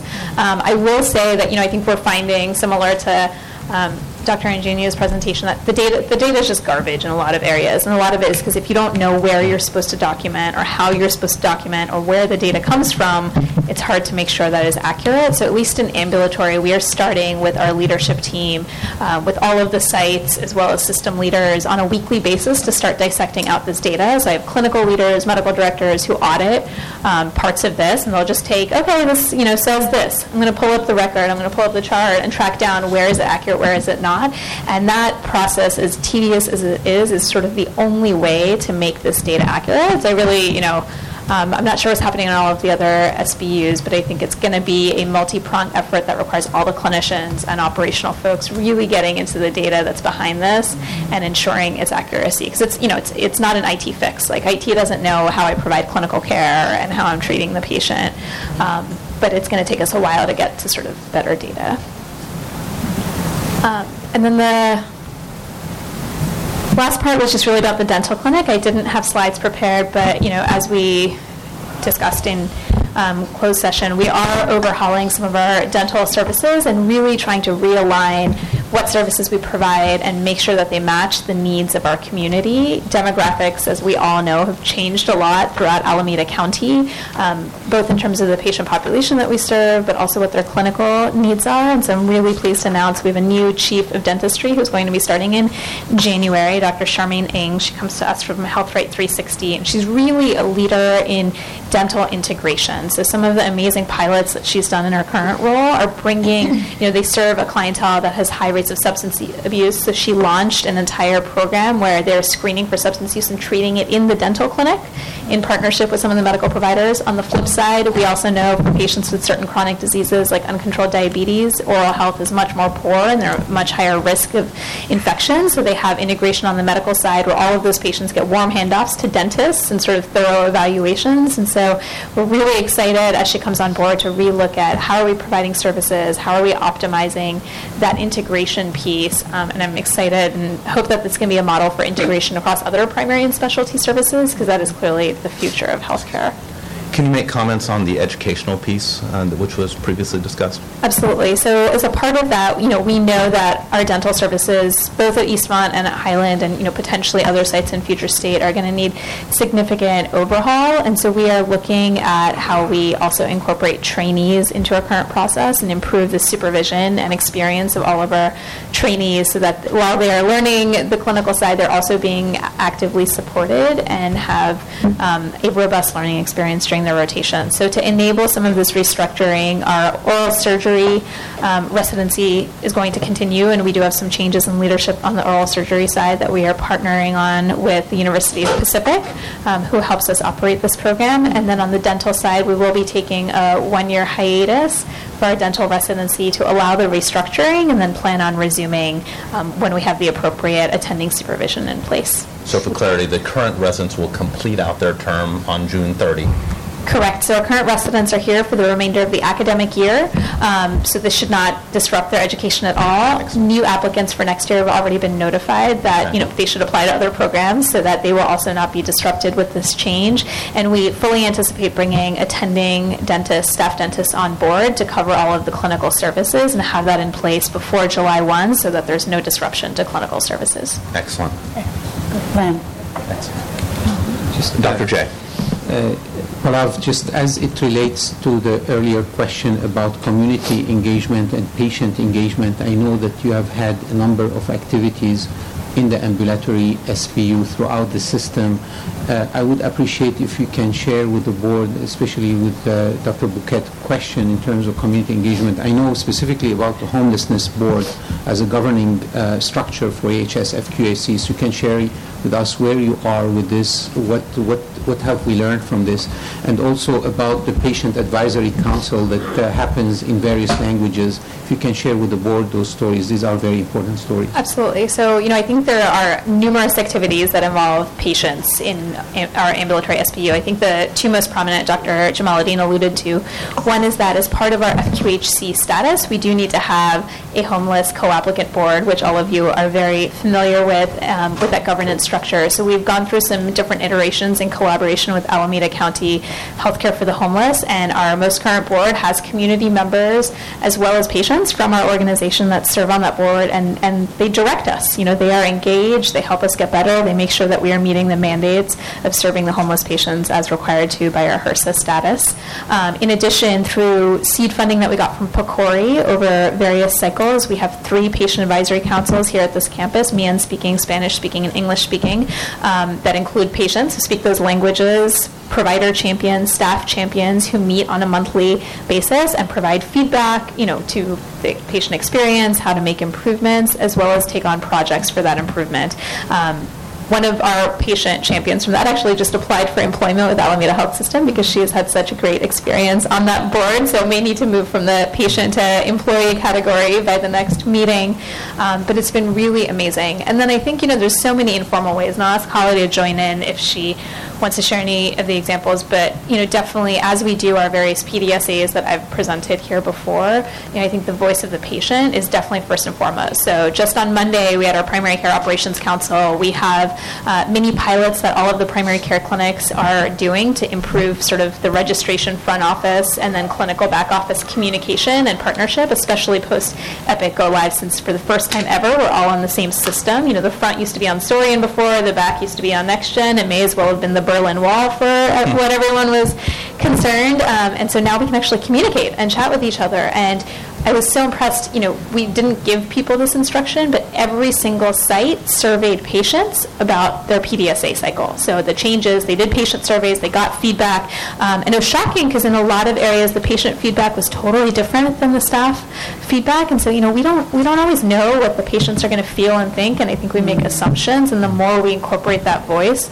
um, the stronger it makes us. And then Alex Diaz, who's in you know the Department of Medicine, does, has just organized a really great, um, I think it was for Dia de los Muertos um, community outreach event, and I, our Newark site goes to local community fairs and health fairs throughout Newark all the time. So I think there's a lot of sort of community outreach efforts as well that you know various sites and, and leaders are engaged in. Trustee Jensen. Can you, um, with re- with regard to the patient, are they called Patient Experience Council or? Patient advisory councils. Um, Are those open to the public? That is a great question. I'm not sure if they To the they. public, meaning the board? Well, no, I'm sure we would. Yes, I was like, I don't know if they allow random people to walk in, but yes, if the board ever would like to attend one, just let me know, and I'm happy to connect you to the leaders of each group. Absolutely. And, and who are the, the leaders? And who, and, and do they, do, um, other staff besides the leaders, who- who's generally there? And these are the things that could come out in the patient affairs landscape report that will be coming to us in a month or two. Yeah, absolutely. Okay. Yeah. The, So you- the, the, the request is to create a kind of a global overview on how patients interface with our system, uh, we, which we weren't able to give at, at this month. But a structured way, you Yeah. know, just like what you would Yeah. like to All the have a different, structured way to have the voice of the patient. The landscape of Engagement. how we do these, are these individual committees? Is there an oversight body? How are they coordinated? And that's, uh, I think, what Del Vecchio was alluding to. They're trying to build that report for us. And, uh, Trustee Jensen, I, I went to the Latino Patient um, Advisory Council, and it was just a beautifully done, you know, experience for people, a, a place where they could talk about, how do I get access to such and such type of care, to, I had a wonderful time with so-and-so, and how do we acknowledge them? Really, just exactly what we want to see done. Um, So if you can go, that would be wonderful to arrange. And the question is, how do we scale these things up? Yeah, Or, uh, And how do we organize with you, is exactly your question. My, my question would be, you know, it's great that we have a council for the Latino community, and then the question becomes, does, does that get replicated at each of our, say, satellites? Can we do that? Because you can well imagine someone coming all the way from South County to meet here at Highland is a big thing. So what about Newark? What about, you know, the wellness centers? Are those places where we might want to think about doing something like that eventually? Absolutely. Yeah. Um, Thank you for your report, Dr. Barberia. So one question before I ask you the question. So if, if you read the blogs, the talking heads, the, the thought leaders on, on electronic medical records and Epic in particular, there's suggestion that for every one hour of patient contact, two hours of charting. Can you comment on that with regard to your experience and how do we, how do we moderate this fact uh, when we're managing our workforce and provider burnout, et cetera, et cetera, et cetera? No, I mean, I think that as I alluded to, you know, especially with some of the MyChart and In Basket messaging, that this is the puzzle that we have to solve, and I don't, we have to solve it imminently. We can't wait to solve this two years from now, three years from now. Um, I think in my personal experience, the ratio hasn't been quite as bad as one hour of patient care to two hours of Yeah. charting, but it certainly has been slower than, Yeah. you know, where I was with Epic. Some of that is, is me. I watch some of my colleagues like Dr. Jenny Cohen, who's super speedy, and I just am not clicking through and, and as fast with Epic um, quite yet. But I think part of it is that we actually have data from the system. So our manager dashboards and ambulatory at least, we have metrics on how often are people logging in after hours, how much time are they spending in the pre-charting function, how much time are they spending in the charting function, and you know the work in collaboration with our um, CMIO leaders, who I think you know there are best practices in the industry. How do you make this easier so that people really can go home and spend time with their kids and their families? How do you automate or offload as much of it as you can? And I think that data is critical. We can't make decisions without data. So if we look at the data and there's clear pockets, folks who are struggling or workflows that seem to take longer than others, I, I think these are fixable problems, but it, you know, it takes time Yeah. and it requires us to be nimble and fast about fixing them. Thank you. At your last uh, presentation on July 25th, your top concerns were number one, Epic, and number two, culture. Uh, Do you have any amendment to your uh, rank list of concerns? I think I would actually keep them the same. You know, I, I, Epic, for all of the things that we talked about, there is a lot of optimization and improvement that we need to do, and I, I do, I think there's a way to do it in a way that meets everyone's needs. So I am, I am excited about that work, even though there's a lot ahead of us. Um, I think in the culture, you know, we still continue to have some of these pockets where we're really struggling. We're struggling to put the patient first, um, or at least on the same par as the provider needs in other areas, and really prioritizing quality and safety, as you guys have heard me talk about today. And I, we need to figure out a way to keep that at the front of our minds. Okay. Thank you for your, you and your team and uh, your good work. With that, we will close out item E, and uh, I'm going to take Chair's prerogative because we're at 10 minutes to go. I'm going to humbly collapse items F, G, and H into one report by our VP uh, of Quality. So that's the Patient Safety and Regulatory Affairs. He smiles at me, which is not a habit. It's black. He, he knows all this stuff. Regulatory Affairs and the True North Metric Dashboard. This is, trustees, this is all in your packet. I'm presuming that this has all been read. Um, uh, Dr. Hussein, do you think you can take us through a three to five minute run uh, so we can get out on time across these three elements? Patient safety, regulatory affairs, and True North, uh, the highlights? You always challenge me, Dr. Bicat. Yes, sir. Um, to up my game at every single one of these meetings. Um, so hopefully you'll have noticed that we have the same structure, so hopefully that'll make the review easier. So I'll begin with the True North metric dashboard. We continue to um, uh, integrate both the STEAM framework with access, quality, and safety. And um, for access, I want to call out the superb work that the um, operations teams are doing around um, uh, throughput in the hospital.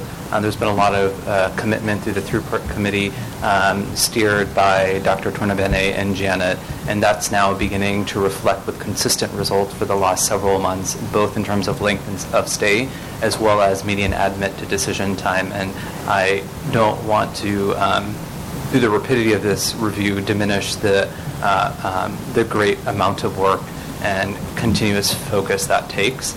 Um, the care management team has added avoidable days, um, and that's another way of tracking whether or not there might be opportunities to facilitate the length of stay. Uh, quality, you heard Dr. Dr. Hussein, can I ask you one thing about avoidable days? Yes. On the dashboard on page 183, there's a baseline of 682, and then the FY target says 19 Oh. colon 12. So I didn't understand how to interpret. Neither do I. Got it. Um, Okay. But that will be corrected for next time. Okay, thank you. Um, but I should, but the current performance does exceed the targeted baseline. I think it was a 10% reduction. Okay. Um, for quality, uh, you heard out uh, the report out on QIP and Prime and some of the work we'll need to do anticipating um, some declining performance uh, with the new um, EHR. Um, readmissions um, is not at goal but improved to last year. The drivers are patients who are admitted with sepsis as well as intoxication by drugs. Because you imagine these are difficult patient populations. Our hospital-acquired infection index continues to go down, and our harm index, um, while for the year is in green, um, there were two patients, complicated patients, who had some uh, complication with their surgery, and those cases are being reviewed um, in peer review. Uh, you heard about CG-CAHPS on the HCAP side for patient experience in the hospital. Year to date, we're at goal. There was a decline in the um, care transitions domain, and the care transition team is working on ensuring that they um, re-adhere to their standard work, which is to do discharge rounds. Um, on the patient safety report during closed session, uh, we had a detailed discussion about the one reported event, the unanticipated mortality, which has undergone um, a root cause analysis and for which uh, multiple interventions have already been put, been put into place. Um, uh, uh, using our system science learning and just culture approach. And then in terms of the regulatory affairs report, um, uh, you will have noted that there were two reportable events, one of which was the, um, uh, the case reported uh, in the patient safety um, report. But the most important thing that I want to uh, share is that uh, the work that was uh, um, shared here in the full board meeting last month about um, the core CMS survey, um, that that work continues to be sustained primarily um, with focused attention at John George with a weekly QAPI meeting that engages all of the leaders, and um, we are optimistic um, about our continued success there at that facility. Excellent. You were able to do it. You summarized three agenda items in five minutes. Thank you. Trustees, any questions for the good Dr. Hussein? With that, we will close items F, G, and H. We'll move to item I, the tracking calendar. This is our last meeting of the year for uh, both the QPSC and the board, so forecasting for next year. How about we move the patient affairs landscape to January? That gives us two months, and hopefully that- that'll that'll be enough. In uh, in follow-up to uh, uh, a discussion about LGBTQ, um, uh, our CNE Janet McKinnis and our ACMO uh, Felicia Tornabene have agreed to give a follow-up on those things. How about February for next year? Is that acceptable? That's perfect. And then in March, maybe we'll bring back around um, some provider wellness uh, issues which have been stewarded by the good Dr. Jean Hearn back there in the corner. So um, with that, we will close out item I. Any, uh, sorry, before I close out, uh, trustees, any other uh, advice to special reports you would like to hear? With that, we... Actually- Yes, ma'am. Um, I don't know whether it would be more relevant here, but I, I think the whole discussion that we had um, some time ago that um, related to Dr. Ingenio's um, report about 5150s and about those, the issues of how, how it actually works, who places it, who lifts it, That's a, where, that's a great, Yeah. to help us understand. exactly. Who would take that one on, Dr. J? Can you repeat the question? I I lapsed a Uh. It's No, it's a basically, legal it's it's an- as it's well. another landscape kind Yeah. of thing, the landscape of 5150 for Alameda County. Uh, Yes. Why is our practice divergent from Contra Costas? What are the operational things? Dr. Tornabene, good, raising her hand, so. And so what are the numbers think too? I mean, Dr. this is, She she was at Contra Costa.